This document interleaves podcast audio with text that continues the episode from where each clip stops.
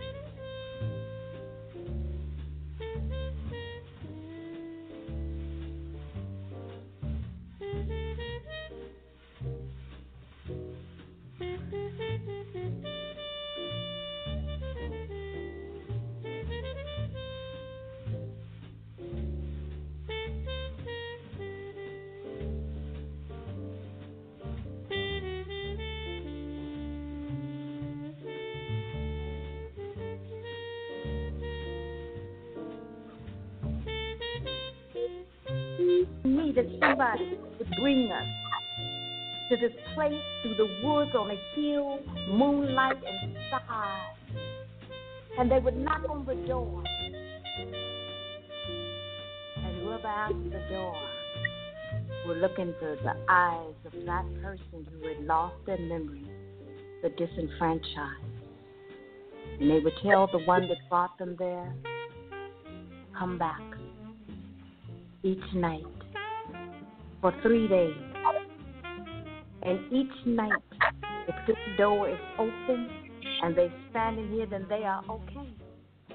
They are okay.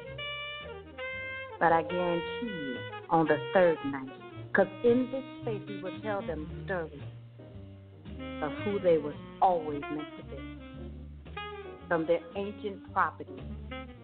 But right now, at Miss Pat's house, everybody running around lost their mind, lost their manners. Now I got to call on the Voodoo Queen. I got to ask her to come to all of this, and I have no idea where she's been, holding up the sky. But I got to call on her because I, this is out of my hand. And that's hard for me to say, those who know Miss Pat. Hard for me to say that. But I got a call on her, and I sent a note. Now, I didn't say I called her. I didn't say I sent her a text message. I didn't say that I emailed her. I said I sent her a note because that's the only way she going to know. That if I send somebody with a note, handwritten by Miss Pat with the blood of the ink in which I rarely use, I guarantee you, she's going to come. However she gets here, but she knows, she knows. My last nerves have been tried. Oh yes, and I'm expecting her any minute. Hold up now. Hold up. Pearl? Now. Who that? Miss Pearl? Yes, Voodoo Queen. Yeah, baby, it's me. Open the door, girl. Let me in. All right, all right. Hold up now. Oh, Lord, come on in these arms. Mwah, mwah, mwah. It's so good. You're looking good. You. Yes, yes. I got so you. I've little. been moving and uh-huh. shaking and tripping mm-hmm. through the house trying to get here to see you. I know you would, baby, and I really, in all, everything in my heart, I knew you would. I knew you would. Well, and now I you got know, you. On my way mm-hmm. here, one of them old uh-huh. alligators thought she was looking at me like I was a blue plate special. Oh my but God. I ain't playing, so we'll be having her for dinner next week. Oh, my God. You and them alligators. Lord have mercy. Yes, yes. Well, I got your ginger lemon tea. Ooh, and thanks. Yes, baby. Go ahead on this nice. I just knew you was coming. Now, here's the thing, baby. Mm, mm, mm. That's my favorite. It, it'll keep you nice and healthy, especially when it's cold. Yes, it's cold. And it's the thing, in the way you travel, you go from cold to hot to warm to tropical. My God. Mm-hmm. Mm-hmm. Yeah. yeah, my my thermometer go up and down, up and down. Mm-hmm. it, so listen, let me tell you, before we get into any piece of gossip you may want to hand me, you know I love your gossip. I love the things you do. Mm-hmm. I need you to fix this problem. What problem now? Folks that lost their mind. They done lost their mind and they don't know what to do. They don't know what to do, Voodoo Queen. Again, huh? Mm-hmm. It's bad. They done lost their mind again. Yeah. They done lost their mind again. And I did everything I could before I called you. I said, I got to do this here, but I've run out of my bag of tricks. Mm. And I said to myself, I got everybody lined up. And I'm letting, I want to open the door to the den. I want you to see what's happening. And I mm-hmm. want you to say something, to say something, do something. I don't care what it is. Do something. Now, you know, that's a dangerous thing to say to me, baby. I I know. And you know I wouldn't, because when I say do something, I know what can happen. I've seen it. Oh. I've seen it well. Well, we, we're not going to reminisce about last time you said that. Wait a second. Last time when I called you Ooh. and I said that, we, nothing was right for about a year and a half on this That's side right. of the world. That's right. Well, you know, when you yes. want to change things, well, you, probably when you want to change things, you got to stir it up. And yes. when you stir it up, some things get unsettled and other things settle to the bottom. Mm-hmm. Mm-hmm. Ain't that the truth? Ain't that the truth? Because you have to see, you've seen, what, you've seen what's been going on around the world with this virus, with all this chaos. Mm-hmm. Yes, I have. And, you know, we knew it was coming, didn't we? Yeah. We knew we it knew was coming. It was And we knew why. Now, yes. I tell you something. Okay. Everybody been fussing about where did it come from, whose fault is it, what we gonna do about it. But I tell you what, the other day, the goddess of the winds of change, honey, she stood up on behalf of her sister Eartha. And she uh, told me what uh, to tell everybody else to do. And I wrote it up. Let me show it to you. All right. What'd she say? What'd she say? Girl, just a minute. Let me pull it out of my bra so I can read it. Oh, girl, listen. Let me, let, me, let me give you some more tea. You know what? No matter where you travel, you about as fast as they come. Let me pour you some more tea. And in fact, let me give me a, I'm going to pour me a little shot of uh, a brandy while I listen. That's right. Right. Yeah, that your passport you got? You not, that'll, you help, that'll, help, your... that'll help a lot, see, because when you drink when you drink ginger lemon tea, that's good. But when you add a little brandy to it, that's even better. That's my girl. That's even better, honey. That's even better.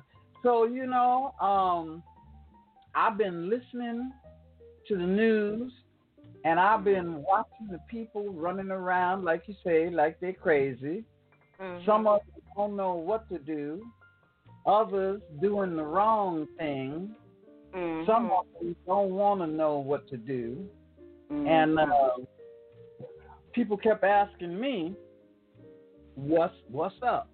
What should mm-hmm. we do? So, you know, I went to the altar, baby. Mm-hmm. I talked to the spirits and I said, tell me what to tell these people who are showing up on my porch yeah. like I'm a refugee camp or something. You know? Mm-hmm. I know you know, Heidi, you got a house full of them. A house full of them, and, and they keep coming because, quite frankly, a lot of folks don't have no family to, to to go, and they don't even have a place to isolate themselves. So they came right here. You know, my door is open. That's right. Yeah, they mm-hmm. would have nowhere to go. Yeah. Mm-hmm. So I sent you a note. I said to myself, I, w- I needed you to come and bring some kind of comfort, some kind of salve to put on their forehead. Just, just do something. Do whatever you got to do. Yes, indeed. Well, I got a message that I got from my altars from sitting there. Oh. And, you know, the first part of it is, is everybody needs to know that no matter how it looks, this is not the end of the human race, okay? It's not, we're not going to all die, but we all going to have to behave if we don't want more people to die. Anyway, okay. What she told me, what I wrote down was this. You ready for this, Pat? Oh, my gosh, I'm ready. Come on now. Here we go. She said, all right, kids. She said, pinching her third eye. They were fussing and calling each other ugly names. Stop it. She'd enjoyed a great sense of accomplishment in birthing such a beautiful variety of beings. It took several million years for them to learn that they all came from her, our mother. But now some of these kids imagine themselves superior to her other children because of silly things such as skin color, hair texture, and the space between their legs. Try to behave now. The boys fought in hand-to-hand combat, sometimes using clubs, knives, and bows and arrows. They built walls to separate themselves from each other, but just as quickly, they knocked those walls down with elephants, invaded each other's spaces on horseback, and stole away with the booty of war, spices, gold, and women, trapped between the humps on the camel's back. First, we need to settle down out there. Oh, Mom, we're just playing a war game. She her lips and shook her head as flecks of copper fell from the curls in her nappy hair. I can't let boys drive me crazy. Those boys love to fight over their imaginary friend. Their battle cry rang in her ears. My God's bigger than your God. My God's bigger than yours. Can't y'all find something better to do? War zone is a tired old game. She told them to stay nice now. So they harnessed the light of the sun and grew crops to barter and sell. They began to build roads, to create machines that flew through the air and roamed the seas. At first, she was pleased that they had learned to make these toys, but they felled the trees in the ancient forest and hunted her beautiful animals almost to extinction. Soon their playthings produced a gray cloud of poison that filled the sky. The creatures in the ocean, trapped in nets and plastics, cried out in pain. She too cried out as they pierced her body and drained her black blood from her veins. Oh, Mama, climate change ain't nothing. who needs them icebergs anyway? She doubled over from the pain in her belly, and she screamed, "Shut up, boy!" Stomped her feet, and that man set an earthquake in motion. A volcano erupted, and a tsunami followed. I'm going to ask y'all one more time to put down those weapons and stop fucking. Only a few of them obeyed her request. She pondered the question, what will it take to make them tame? At that moment, a crack in the calabash of the world ran around the equator. She opened her mouth, and a bit of matter rolled down her tongue and fell at her feet. She picked the curious thing up and examined it closely. The inscription read, "Crown of Change." She placed the crown upon her head, and a surge of power moved through her. "Now hear this. I am your mother, your queen, and your salvation. Go to your room," she commanded in a booming voice. The children were taken aback by the thunder in her voice. "Get in there and clean up the mess you've made. Put away those weapons of mass destruction. Take out the trash, the fear, the hatred, and the greed. Cover your faces and wash your hands." Go into the silence, the stillness within. There you will find your birthright, your humanity, and my love. Do your homework, children. Practice humility and respect. She turned away from them with the crown half popped on her head. The children stared at her back, afraid of what she would do next. She looked over her shoulder, and lightning flashed in her eyes. "Don't make me repeat myself." A chorus of voices answered in many languages. "Yes, ma'am, Mama." It was by a human the six months that the children were taken.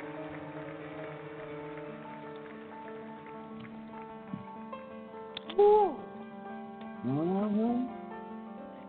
Oh, nice. And you know, you know, Uda Queen, I say this with tears in my eyes.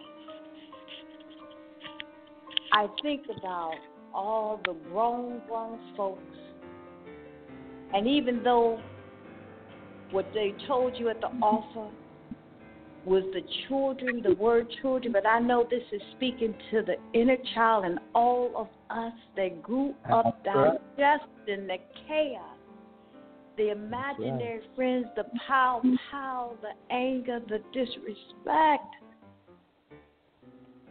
And the hmm. inner child, I want to really appreciate you for this here.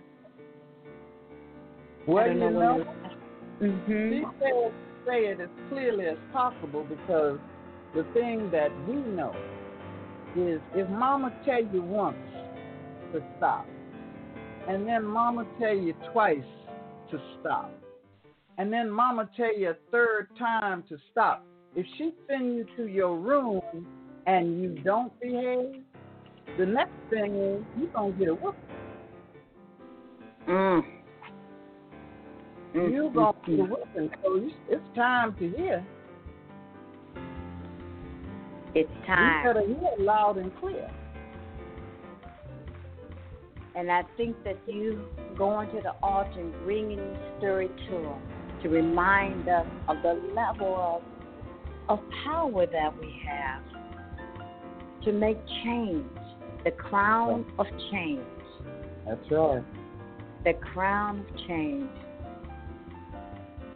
I really appreciate you, and I'm so glad you came, and I, I, I so hope you love my ginger tea with a little something, something, and I know you're busy and got to go, but now, I know, I see you, I see you putting stuff back in your bra. You got, oh Lord, you know, Voodoo Queen, Voodoo Queen, girl, honey. I in know. It's the safest place in the world. Mm-hmm. Mm-hmm. I remember leaving when people, folks left home. That anybody loved them would hand them a, a folded bill or something in their hand and say, put that down in your bra so nobody get to it. That's right. Best person so we, in the world, honey. So now, where I know you, you come when I ask, and I pray I don't have to call you other than a social visit, mind you, or you That's just right. want to stop by. But how folks going to get right. hold of you if they need to get hold of you? Where you going to be? What you going to do? You know I can't keep up with you. Well, you know, on uh, on Saturday, the twenty-fifth of April, which will be the third day of the new moon in Taurus, okay? I'm going to have a thing online at twelve noon Pacific time to work some magic around our prosperity. You see, because so many people are out of work, so many people are out of money, so many people are homeless, and that's a dangerous thing with this here virus going on. So what I mm-hmm. want to do is I want to share with people how we can reach into the spiritual energy that goes above what everybody else is doing. It goes above the games they playing in Washington, D C It goes above the people who are manipulating the prices for supplies. It goes above them who are trying to steal something from you.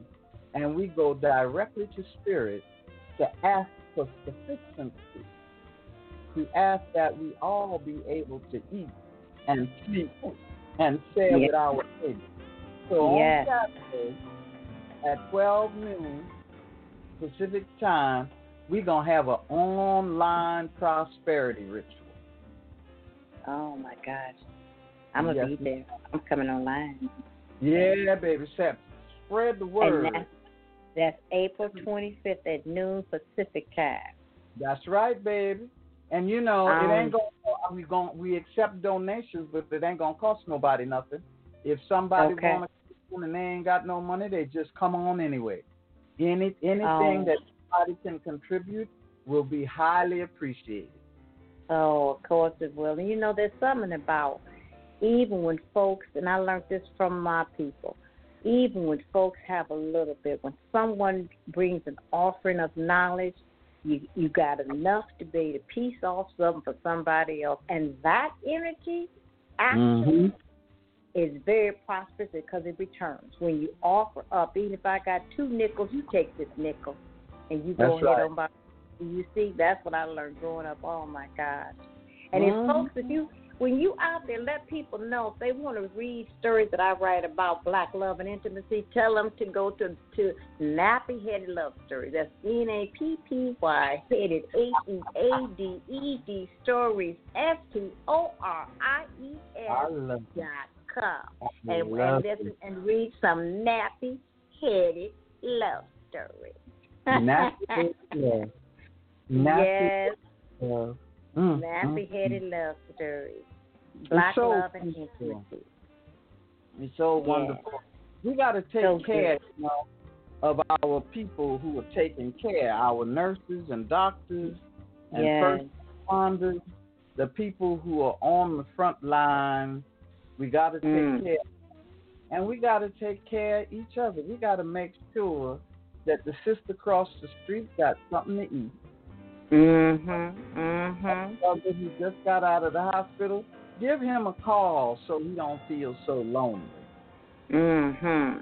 That's take it back old school. Yeah, take it back old school. Practice what the with people, what your great grandmothers and grandfathers did. It was you walk up the road. They had to walk up the road to go see how somebody was doing. This is so simple. Like you said, just pick up the phone, call somebody, leave leave a package at a door. That's right. See what's going on. And that that's the healing work. That's what we're talking about. Oh, I so when you come see me, it just reminds me of my own kindness and how I need to be mindful and pay attention. Oh, I appreciate you. Mhm. Well, I, I love you, Pat. I love you. I love the way you keep a house full all the time. Yeah. Heart yes. always open. And a mm-hmm. sense of, you know, some some days I get a nasty attitude, and I think about Pat, everything feels better. Everything feels better. It's true. It's true. It's true. It is really true. Ain't nothing but truth in that one. Oh, that's, my gosh. That's well, right. I'm going to miss you, I, and I'm going to miss you, but I'm going I'm to see. I'm going to be with you on the twenty-fifth. But after mm-hmm. that, I, listen, I, again, I'm going to keep you informed. I'm going to let you know what's going on, and I have a feeling it's going to be okay. Oh, everything's going to be all right. Everything's uh-huh. gonna, gonna be all right. right. Oh, you know oh, what yeah. you just you you know you just reminded me of something. I remember one time we were somewhere and I told you the first person that came out of the bathroom I was gonna run up and kiss them because you dared to. And I, I right, you was in the middle of teaching and I ran up and kissed that man straight in his mouth and you broke out blame on that song "Blame It on Me." I gotta go, Pat. All right, baby. I see you. Thank you for coming. All righty. Try to behave. All right. Bye-bye. Bye-bye.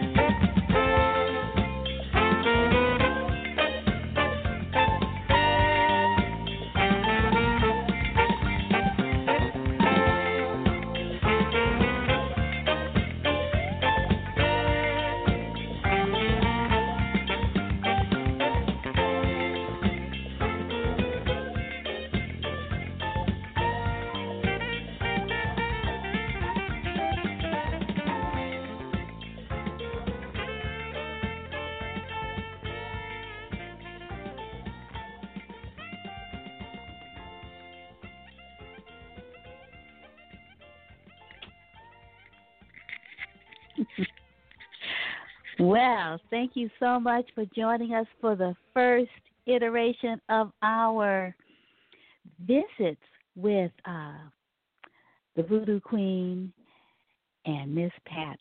So the next time uh, the two women are going to be getting together, uh, third Sunday in May. Um, so make sure that you mark it for seven p.m. Pacific time. And and then um, for Sunday, uh, the third Sunday in June, which is the twenty-first, which is the uh, the summer solstice, we're going to actually broadcast live on the fourteenth and then rebroadcast on the twenty-first. Just just in case, you know, you've got your your schedule all set and, you know, you don't want to interrupt it. And I want to let you know that the soundtrack for this evening's uh, performance um, uh, was uh, none other than Cannonball Adderley's Autumn Leaves, followed by McCoy Tyner and Ravi Coltrane on Tyner's Walk Spirit, Talk Spirit Live. And uh, and we closed out with Chuck Mangione, Feels So Good. And because I have had both of these um, wonderful artists on my radio show in the past, I am going to close out this first uh, program with a interview that I had with uh, Yeye Luisah Teish and um, Leilani Burley, Uh, about their book that they co-authored called On Sacred Ground. And this uh, particular conversation was September twenty-fifth, twenty thirteen. But before I, I uh, start that interview, I want to just give you a little bio on brief on, on the two, two um, performers. Uh, Jovelyn Richards is a writer, performance artist, and instructor. She's also a radio host, film director, and novelist. And you can visit her at her website, uh, jovelyn richards dot com. And uh, Yeye Luisah Teish, also known as uh, Iyanifa Fajembola Fatunmise, is a teacher and an author, most notably of Jambalaya, The Natural Woman's Book of Personal Charms and Practical Rituals. She is an African-American born in New Orleans, Louisiana. She is an uh, Iyanifa and Oshun chief in the Yoruba Lucumi tradition. And so, again, I am going to play this interview with uh, uh, Yeye Teish and uh, Leilani Byerly uh, about the book On Sacred Ground. Uh, I want to thank uh, both you, um, Luisah Teish and Leilani, uh, how do you pronounce your last name? Byerly. Byerly, for joining me today to talk about your wonderful book on Holy Ground, Commitment and Devotion to Sacred Lands. And I just wanted to, both of you, just talk a little bit about how you came to, to know each other and to be doing this sacred walk and and um, and felt the need, you know, to write this book. I mean, your intro is just really wonderful. But I was wondering if you could just basically take turns talking about how you came to know each other and how you came to write a book together. Oh, my goodness. How we came to know each other. Well, let's see. There's probably stories that can be told and stories that stories can't be that told. Shouldn't be told. Well, I'd say I heard about uh, Luisah Teish when I was in the Women's Spirituality Masters program, and I was directed to her by several people that said, you have to meet You have to meet Teish. You have got to do ritual with Teish. You have to know this woman. And I was lucky enough to receive a copy of Jambalaya by tape, which I think is very tricky to get a hold of. Yes. And the minute I heard her voice, I said, who is this woman? I have to know her. This is a kindred soul.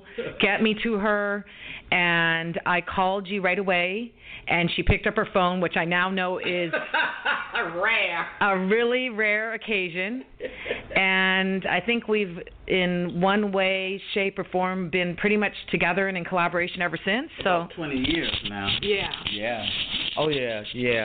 You know, from my point of view, those of you who have Jambalaya, you will see in the last chapter, I make the statement that um, in my attempt to understand the world, I await the arrival of my sister from the East. I put out a call asking that a woman that I could relate to who would help me to understand the culture would appear in my life. And that person is Leilani. it took me a long time to really understand um, the depth of my relationship to Pele uh, because, uh, for example, the when I was in college in Oregon, I was at a little United Church of Christ school where there were maybe thirty-five, eleven hundred students, thirty-five black students, and two hundred Hawaiian students in Oregon, of wow. all places. You'd never expect to find Hawaiians in Oregon. And then Pele showed up again uh, the night that I was uh, being initiated uh, into Yoruba tradition.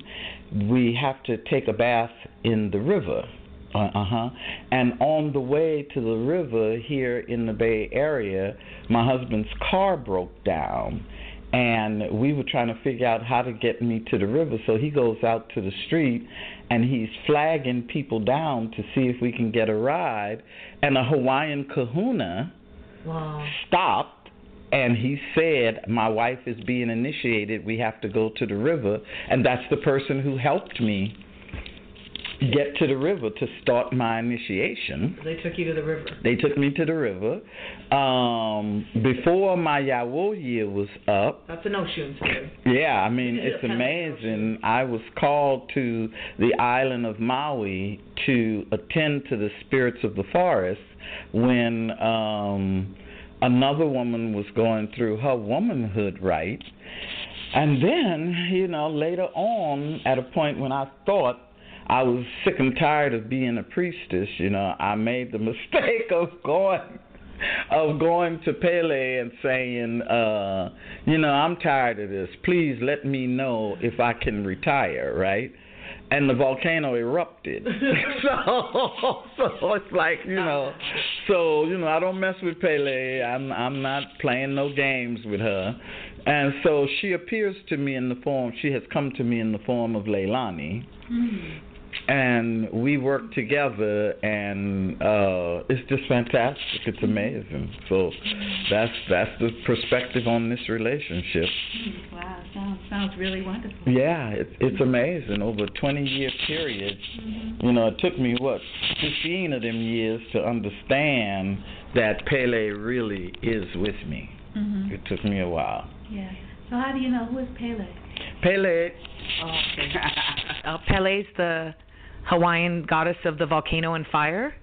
So when she and she's actually a deity that is very much known and revered and and loved and feared and honored in the culture. So even through all of the different things that have happened with the Hawaiian culture, Pele is definitely someone that you hear about growing up as a Hawaiian child. And I think a lot of people that go to the islands feel a connection with the volcano and Pele. And when Tisha's saying that she understands that connection, it's it's understanding a lot about beauty, but also a lot about the tumultuous nature of life. Yes. And, and tra- the huge transformative change, the kind of change where, you know, land is created, land is destroyed. Mm-hmm. Drastic things can happen in a moment's notice. Mm-hmm. Yeah, so she's kind of, I guess, she well, we call her Tutu Pele, which is like grandma. So she's Big Mama. Big Mama. Yeah. Oh, Big Mama, Big Mama Pele. Yeah, she's amazing. Ah, wow. Yeah. Well, I know I know a little bit about um, you, and I learned more in in the uh, the book, Leilani, mm-hmm. and I know a little bit about you, Yeye, and I learned more about you in the book as well. And what I know about both of you, because Leilani, I met you at the Blessings of the Waters of the World, is that you dance. Yeah. And you and you make hula contemporary in your interpretive work. And and I know of you, Yeye, that you are a dancer as well. Yep.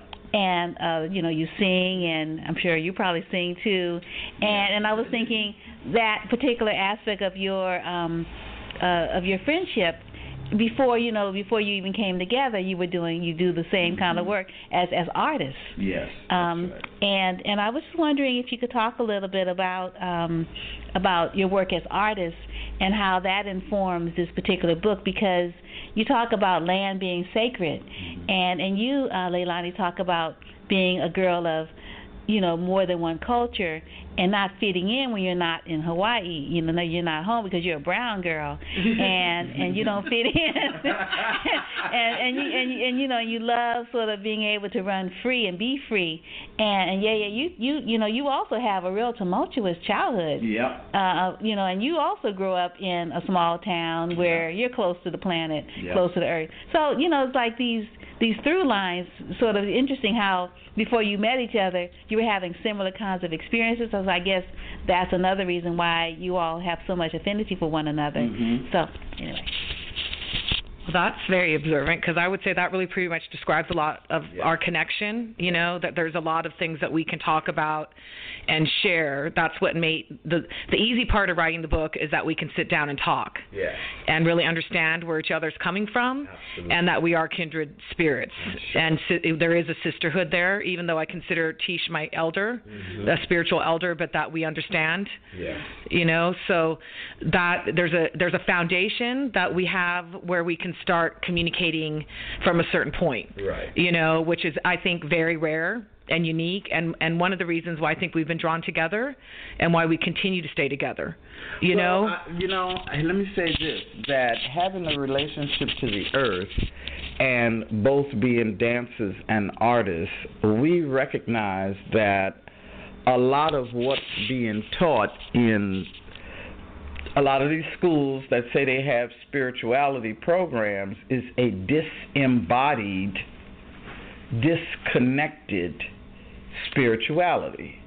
And it's always been, you know, it's, it's always been my job, as far as I was concerned, to take all of the intellectual blah, blah and ground it in everyday reality, connected to culture, make the people feel what is going on. And that is done through touching the earth and through moving energy through your body.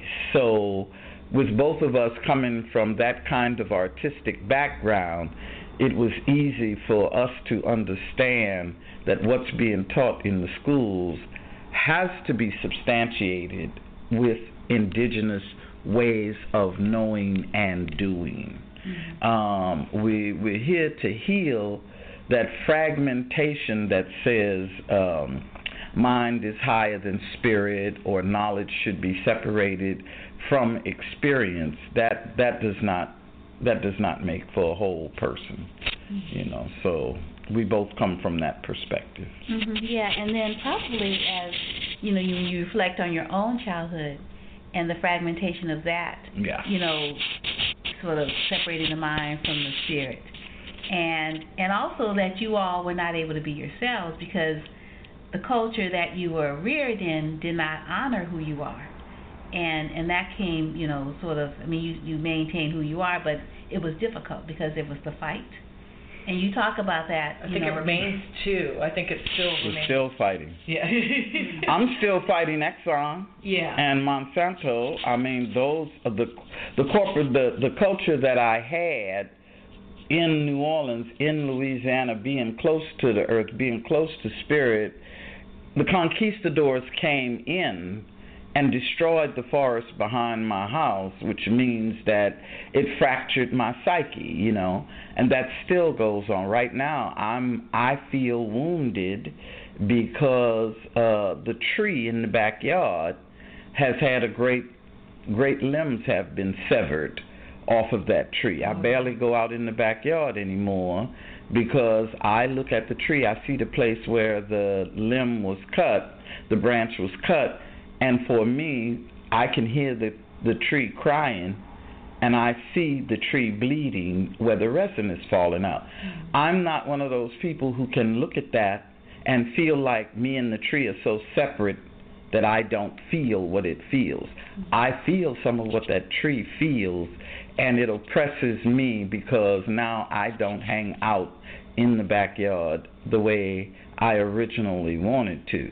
And so this is an analogy in my, as far as I'm concerned, with what uh, Eurocentric, male-dominated, fractured um, society does to people who are grounded in an indigenous culture. Hmm. I know that was interesting because I thought you were talking in the book about what happened in your backyard mm-hmm. as a child, and then the exact same thing just happened a few months ago. Yeah. Yeah. You know, one that took her away. Yeah, I think my sister Tanya. Well, I was definitely not going to be here either. Yeah. So if I would have been here, we would have had to go someplace else. Yeah.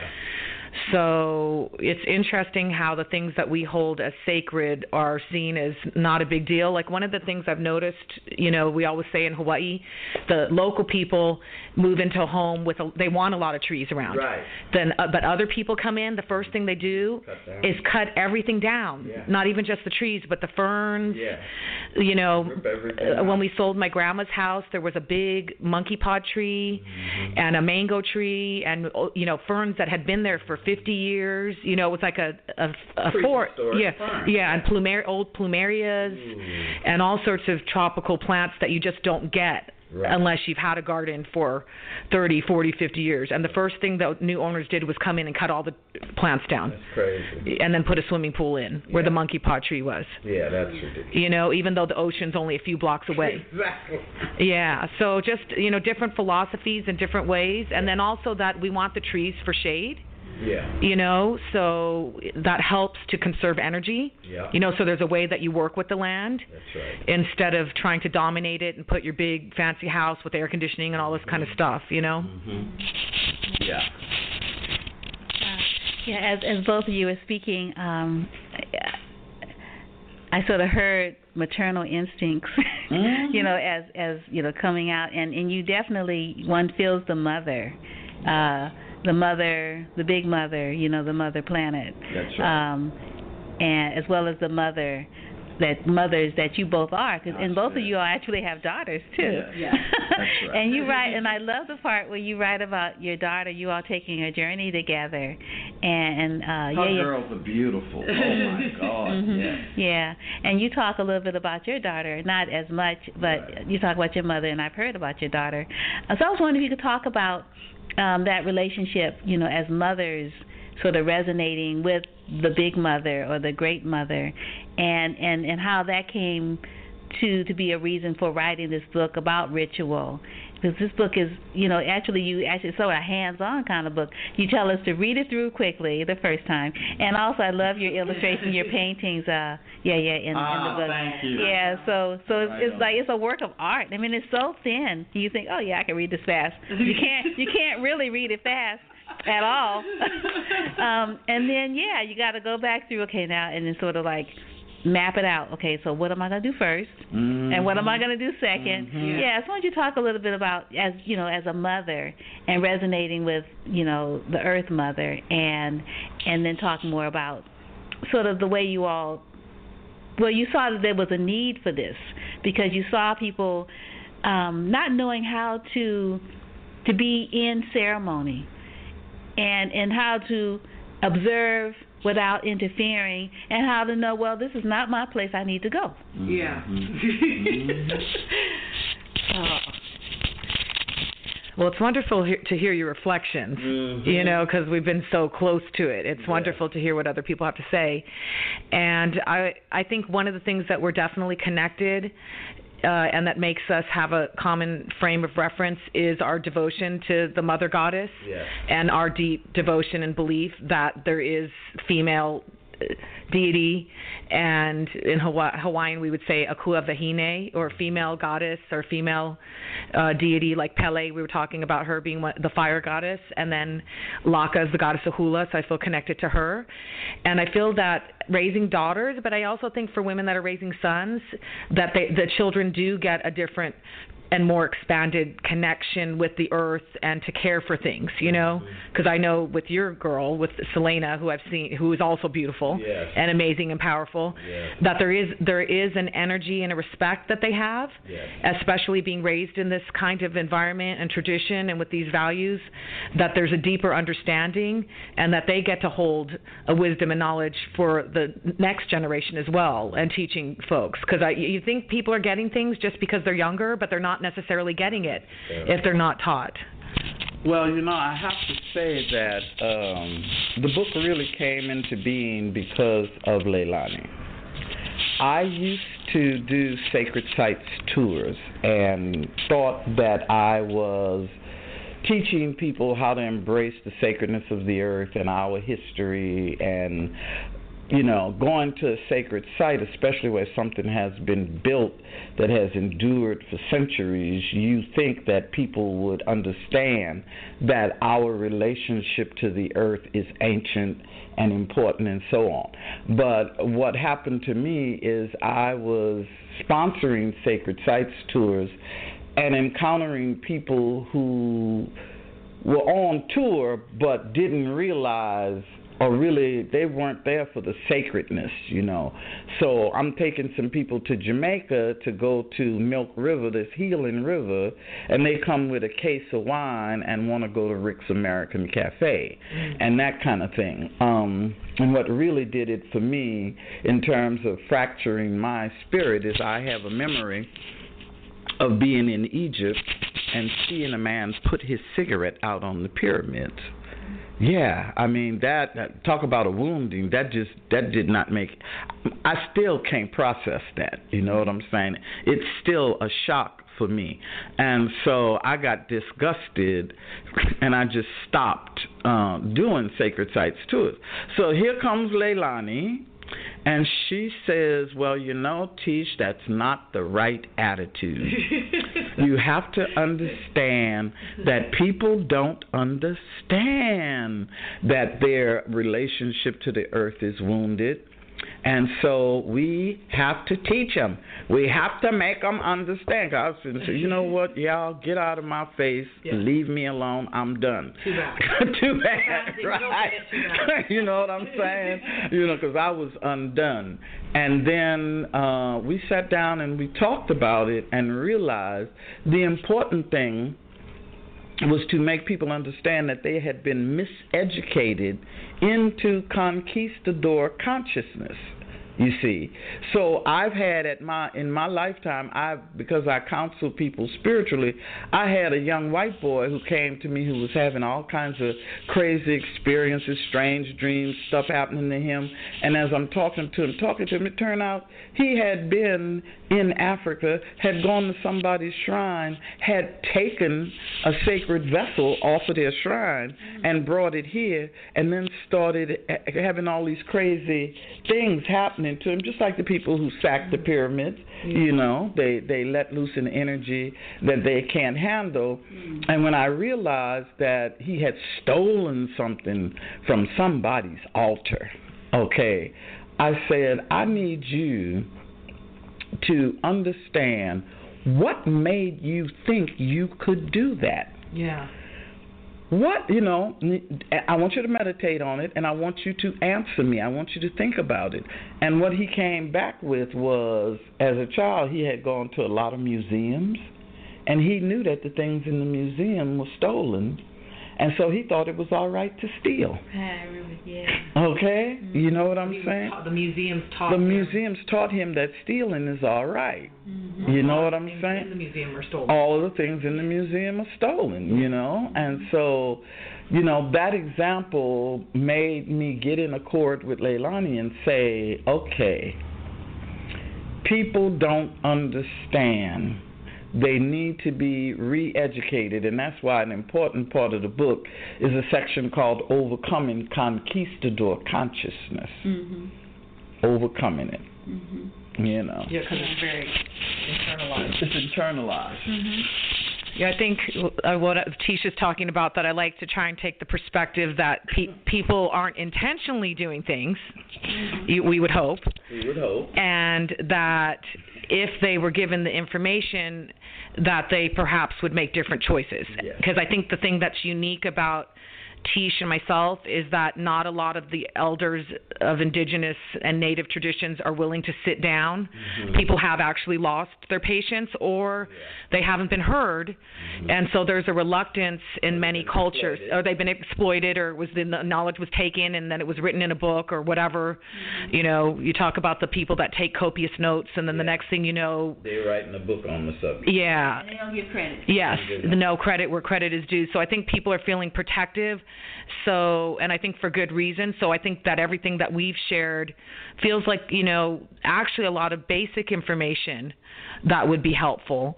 And then for those willing to learn more, you know, that'll be the On Holy Ground too, yeah. too I think, and because uh, yeah, and the, and actually what Teish didn't mention about this book is it also this book was a chapter in another book that we started. Yeah. So we ha- we were we actually have been working on another book, yeah. and then this piece. Yeah, this is one chapter. Wanted to be addressed. Six chapter outline. Yeah. Okay. You know. So uh, I think the things that are unique about this book, we wrote it in two voices. Okay. Uh, what's really, really important. They're really distinctive, too. Yeah. I know when I'm reading you, and I know when I'm reading yes. you. You know, they don't, there's no blurring. But no blurring, although yes. you do compliment one another. Yeah. It's, it's clear, you know what I'm saying? Uh, what is the other thing that's important to know about this book is that not only did we write, the, the people we quoted, we wrote them not only asking for permission to quote them, whether we needed it legally or not, but we also asked for their blessing to have quoted them. And that, that's a that's a difference from the arrogance that sometimes appears where people are writing, they just quote people and sometimes paraphrase them and don't even give them credit. Mm-hmm. I think uh, a special feature is the chart, where we there's a comparison between the um, the African and the Hawaiian deities mm-hmm. and their places in nature, with an explanation of of the power of that place, with recommendations for rituals. Mm-hmm. And at the end of the book, we ask people to take an oath to love the earth and to take care of the earth. And I take that very seriously. Mm-hmm. Yeah, yeah, yeah. I know you do. Yeah. That and in taking care of the children.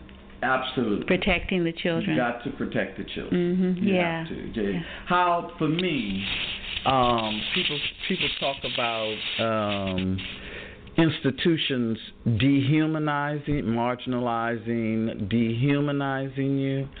I say as long as you can care for your elders, protect your children, and honor your dead, no matter how broke you are or whatever, you still have the rights of a human.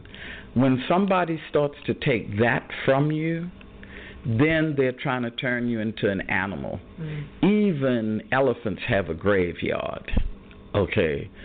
Alligators take care of their young, you know. Herds of buffalo know who the elders are, but there is a way in which uh, conquistador culture, which which we were talking about at the kitchen table, comes in, and whatever people have set up for the nurturing of the group, they fragment that, they destroy that in order to destroy the people. Mm-hmm. And so in many cultures where the work of woman was what the mothering was what held, you know, everything together. The first thing you do is you come in and you disempower the women, you destroy the ceremonies, you uh, demonize the deities. That's part of the oppression formula. Mm-hmm. Definitely. Leilani, did you have a comment? Or? I like the art and I feel good about that. Okay, yeah. Great. Yeah, I... Uh, I I really like that section where you talked about Gorée. Woo! Yeah, and because I didn't have that experience in Gorée. Oh, um, how, what was it like for you? Um, I didn't feel anything because there were too many white people there. Okay. Um, and I and, and they were and, and the guys were catering to those people, mm-hmm. and they were speaking in French, so I didn't understand okay. what they were talking about because okay. they didn't even come to me. Yeah. Yeah. So it was like.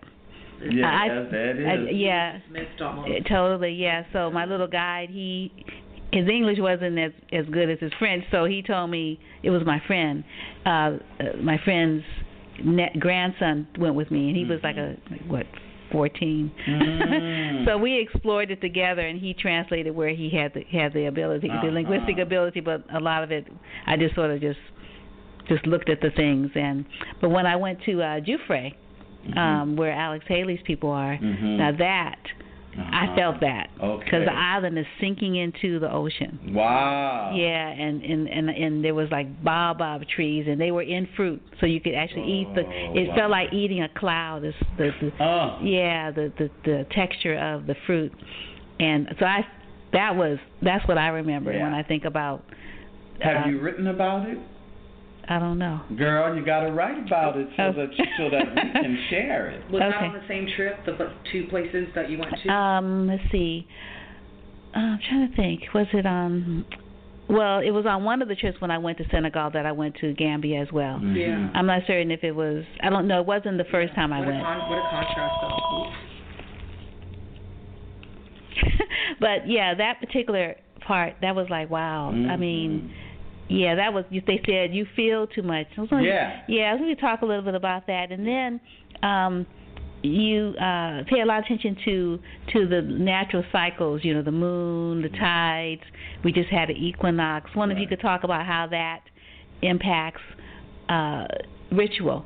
And and then the sacred zones and... Um, The sacred zones. Um, the spirits are here. The spirits yeah, are here. Yeah, they're yeah. definitely here. Well, as soon as you said Gorée, Gorée Island. Yeah, mm-hmm. I thought it. Yeah. Um, so I want you to talk a little bit about those particular aspects of, of the uh, of the book, and and then I wanted to ask each of you to read a section of your okay. choice um, for the audience, so they can get a feel for the language and the and the and the musicality and the poetry mm-hmm. uh, of the work. Mm-hmm. Oh, well, you know, Gorée, La Gorée, Gorée Island. In this book, we have Teish's first uh, journey to Africa. And as an African-American, you know, we go through uh, being raised told you ain't African, and then living through finding out you are African, and then being very proud of being African and having all kinds of ideas about what Africa must be like. Then comes the reality for me of actually landing in Dakar and all of the things that happened to me in the book, the vultures in my window, the the cab driver who's not really a cab driver. Uh, some of it was like the opening to a grade B movie. Um, but the, the trip to Gorée, to Gorée Island, was really, really profound for me. I was lucky enough not to have the situation you had, Wanda, but to have an intimate situation with a guide who knew the history and who was attentive um, to me. Being there and stepping through that last door, knowing that that was the door that so many of us stepped through to get on those boats to uh, to come over here, I feel like I had uh, what some would call a past life experience. You know, for me, I remember being there. For me, I could still smell the blood. You know, there were things that happened there, and the energy uh, was still there.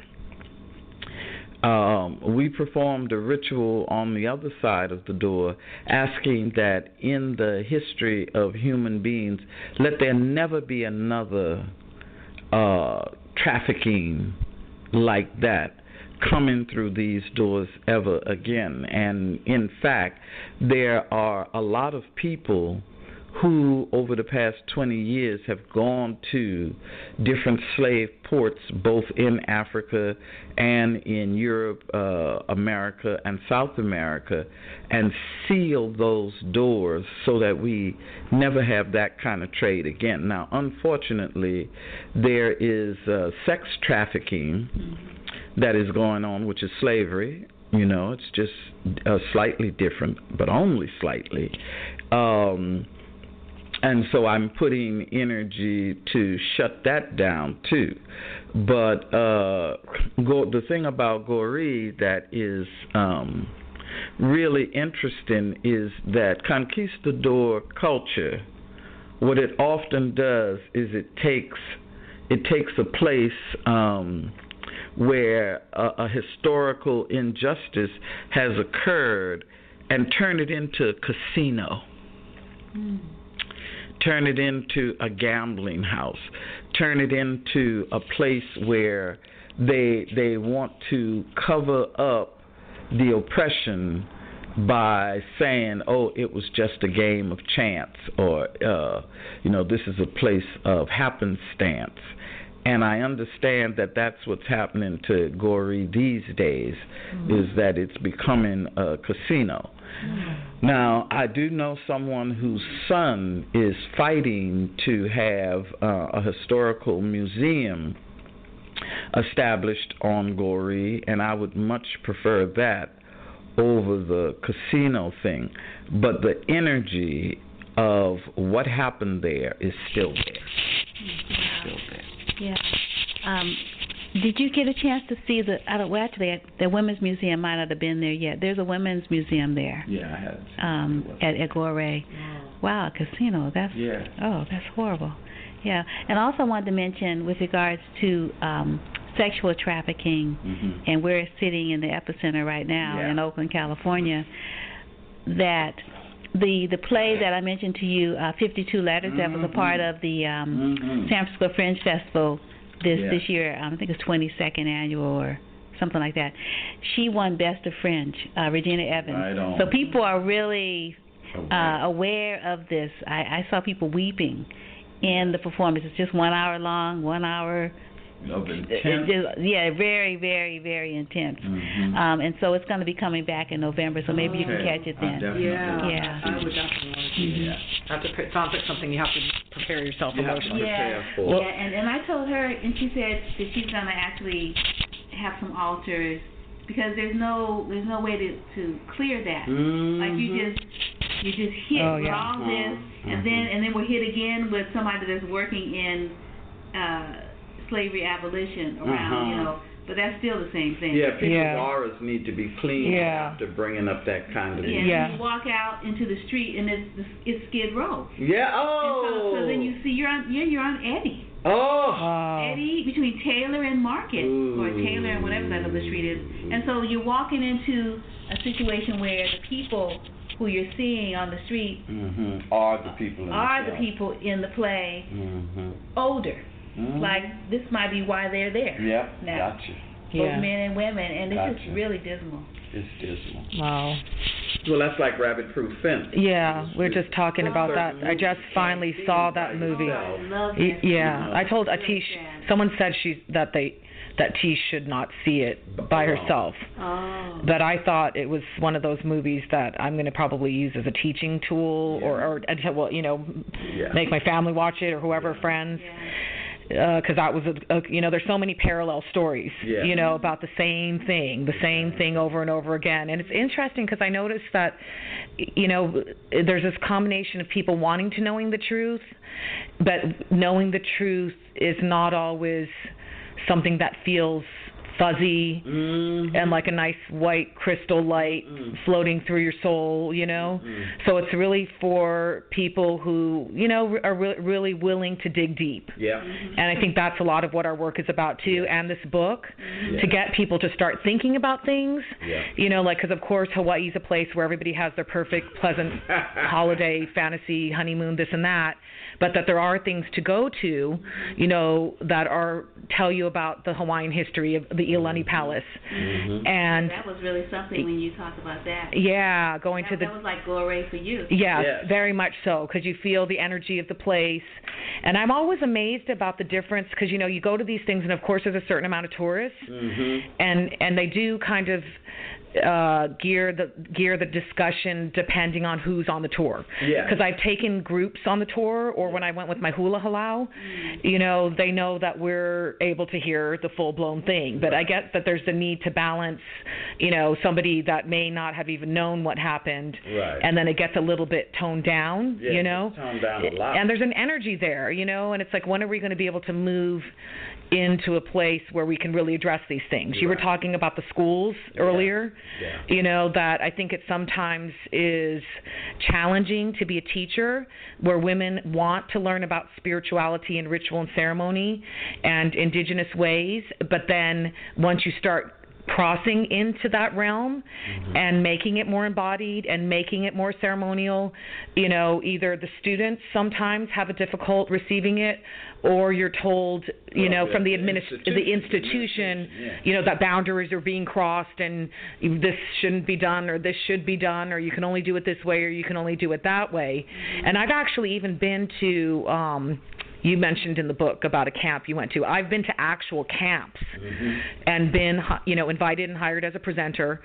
And then once I get there, people are saying, "Oh no, you can't use this, and you can't do, you know, the you things that, that, yeah, the things that I would feel are necessary to help cleanse." Like you're talking about doing these more intensive mm-hmm. types of experiences. You bring people through a process. There need to be remedies and healing tools and things that we do in order to help facilitate that. And then you're hearing, you know, well, this one's allergic to that, and this one's getting a headache over that. So it's it's it's very it's very so it's very interesting.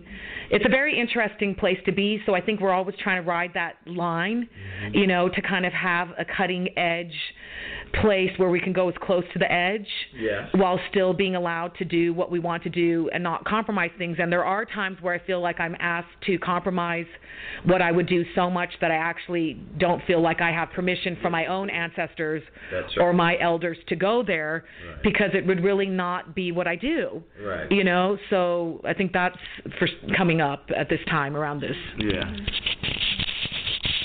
So do you want to um, choose something to share? Oh, my goodness. I can hold it for you. Okay. Whoa. All right. What on earth would I want to uh, read from here?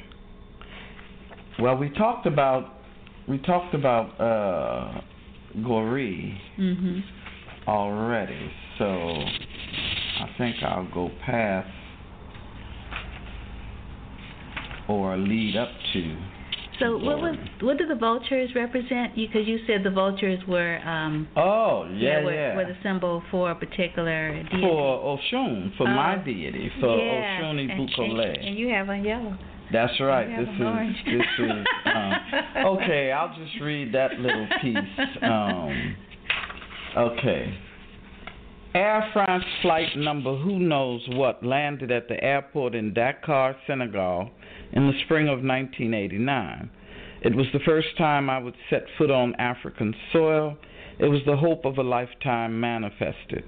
I was traveling with a small party. There were five of us, three men and two women, myself and my goddaughter Uzuri Amini. We'd come to Africa with clear purpose, high hopes, and open hearts.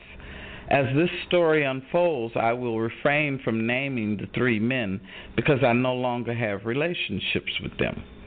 For decades, I'd envisioned what this moment would feel, would look and feel like. I would walk out of the airport into the lush green of my mother continent, accompanied by the throbbing of djembe drums and beautiful people laughing, dancing funga lafia, and offering me deliciously spiced food locally grown. In my vision, I would step out onto the land, come down on my knees, and kiss the holy ground before I accepted any of these wonderful gifts. That had been the dream. The reality was shockingly different. In reality, my first major accomplishment was surviving the ordeal of customs. The airport was littered with soldiers carrying M sixteen rifles that they used to rummage through my luggage. We managed to pay off the appropriate parties and were ushered out of the airport and into the open air. I remember a feeling of fear and repulsion overtaking me as I stepped outside. Instead of the throbbing drums and beautiful dances of my vision, I was greeted with the smell of decaying flesh and the roar of confusion in another language. The sidewalk was lined three rows deep with lepers whose bodies were covered in khaki-colored rags and whose faces were covered in sores. As they stretched out their hands, I saw that many of them had fingers missing. It is a Muslim custom to chop off a knuckle each time a person is caught stealing. Some of these hands were so severely butchered that working or stealing was out of the question. The only thing they could do was beg. Mm-hmm. I had changed my American dollars for Centi francs in the airport and pressed money into as many palms as I could while walking quickly toward a car whose driver signaled us forward and who cautioned me not to give them money, madame. The members of my party and I piled into two cars, named our hotel, and began arguing with the drivers about the final cost of the fare. The driver of my car sped off and maintained a speed of about ninety miles per hour.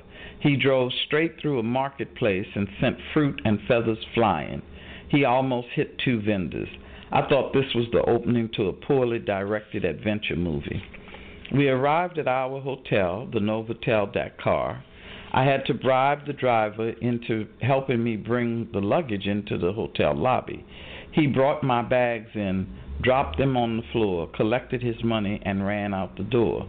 The concierge, a black man, walked to the door, looked and came back to me, and he said, "That man was your driver?"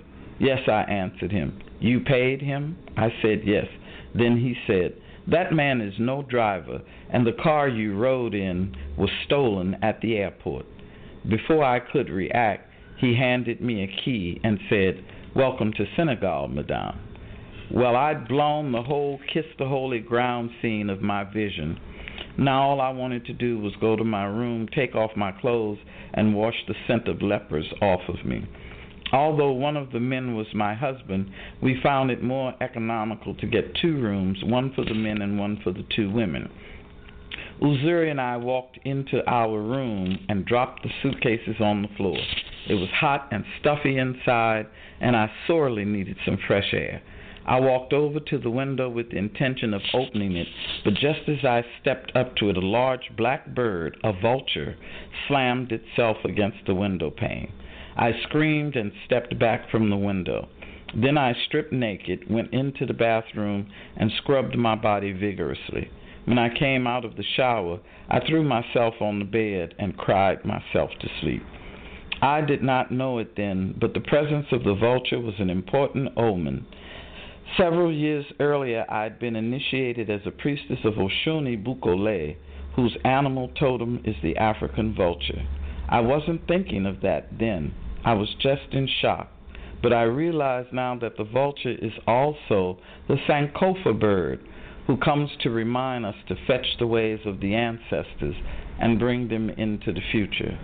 I soon came to understand that the Sankofa bird in my window was a foreshadowing of my coming to visit to Gorée Island, one of the last doors that many slaves passed through leaving Africa.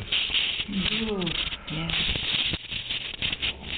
Mm-hmm. No matter how many times I hear that, so I know. If I might need my glasses sometimes. I'm like realizing. The community glasses. Mm-hmm. Mm.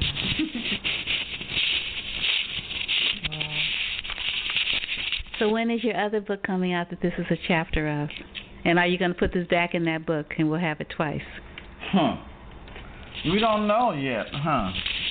I know. That's a good point. It's interesting because you'll think you're going to do certain things, mm-hmm. and then other things happen, yeah. Right? We were, we were talking about how Teish always told me that the that you don't write the book, the book, the book writes, writes you, you, you know? Mm-hmm. So, okay, well, we we talked about Pele, so maybe we'll talk about okay, her. Okay. Pele, Dancing for Fire. A Pele, A Pele, A, sweet flowing Mother Earth, hot molten lava, bringer of new earth, and destroyer of old. Share your passion, your commitment, and courage to dance, and speak the fire of sacred truth. Fire is truth, fire is passion, fire is creativity. Light a candle in her name and ask for all of these attributes. Go outdoors or stand in front of a mirror. Gently s- swing your hips side to side, breathing in the life force, the fire of life. Allow the spine to open up, the pelvis, and the lower back. Feel the flow of the earth's energy rise up through your feet, into your calves, knees, thighs, hips, spine, belly, organs, chest, heart, shoulders, throat, head, face, spreading out the arms and fingertips. Feel the healing beat of the earth's core warm your body and soul. If your eyes have been closed, open them and look into the flame of your candle. Let a soft gaze rest upon the light and speak your truths out loud or silently. Ask for those things you want to draw strength upon and call into your life, and those things that no longer serve you that you would like to release. Reach your hands to the sky, waving them side to side, feeling that you are dancing and fanning the fire of your desire. Mm-hmm. Yeah. Yeah. Wow. That sounds like what I did for the equinox. Mm-hmm. Yeah, you know, mm-hmm. you take the things you don't need or That's you've right. outgrown and you give them back. That's right. Definitely. Let it go. Make room for the new growth. Make room for the new you know? growth. Yeah. Well, you know, I want people to know that we are going to be doing Sacred Sites tours again. Mm-hmm. And uh, that for each tour we will uh, have a workshop to orient you to the indigenous ways of the place we're going. The first tour is scheduled for March for Bali. Oh. Uh-huh. And there we'll be participating in the ritual to uh, to clean away negativity. Mm. Okay, it's a big, beautiful uh, festival where you make uh, bamboo statues of whatever the evil is, and it's paraded through the street and then burned, and then everybody bathes and goes into a period of meditation. So uh, I'm going to be uh, doing that. It'll be on the website and on Facebook soon. And I'm also uh, working on a possibility for Costa Rica and South Africa. Mm. So twenty fourteen...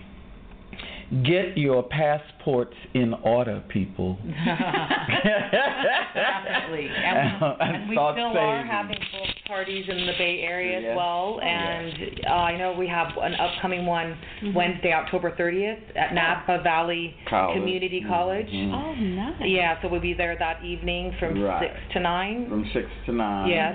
And then we, we are hoping to be able to participate in... Um, First Friday mm-hmm. in Oakland, mm-hmm. the first Friday in December. Yes. And in between, we're still looking for a location for the November workshop. Yeah. So okay. uh, we, we really want to help people overcome the alienation that they've been taught.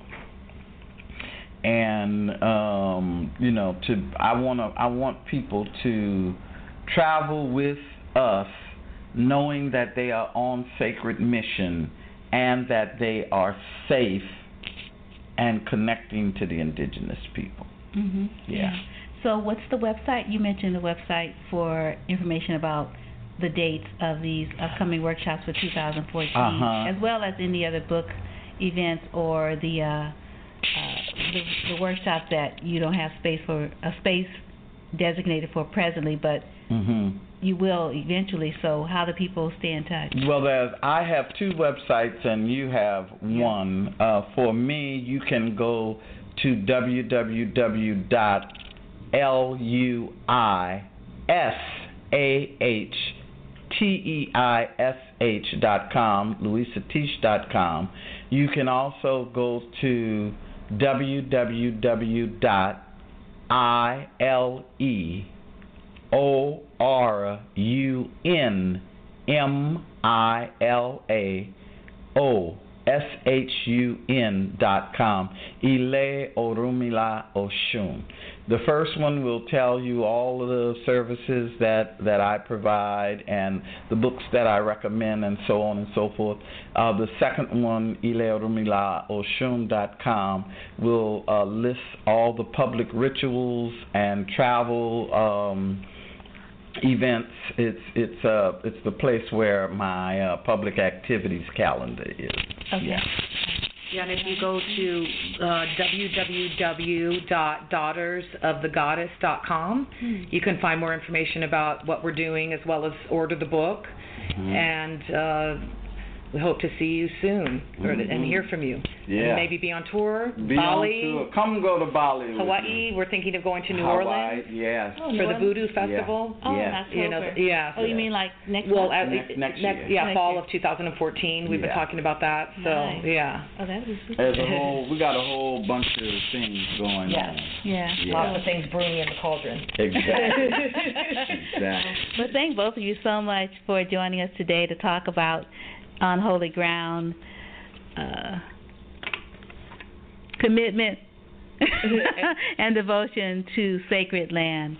Thank you so much for joining us, and looking forward to to having you on again, and to visiting you um, at or attending one of these, these workshops, and certainly accompanying you on, yes. if not all, a lot of these tours. Yes, baby. Yes. Thank you. You're welcome. Mm-hmm. You know, I just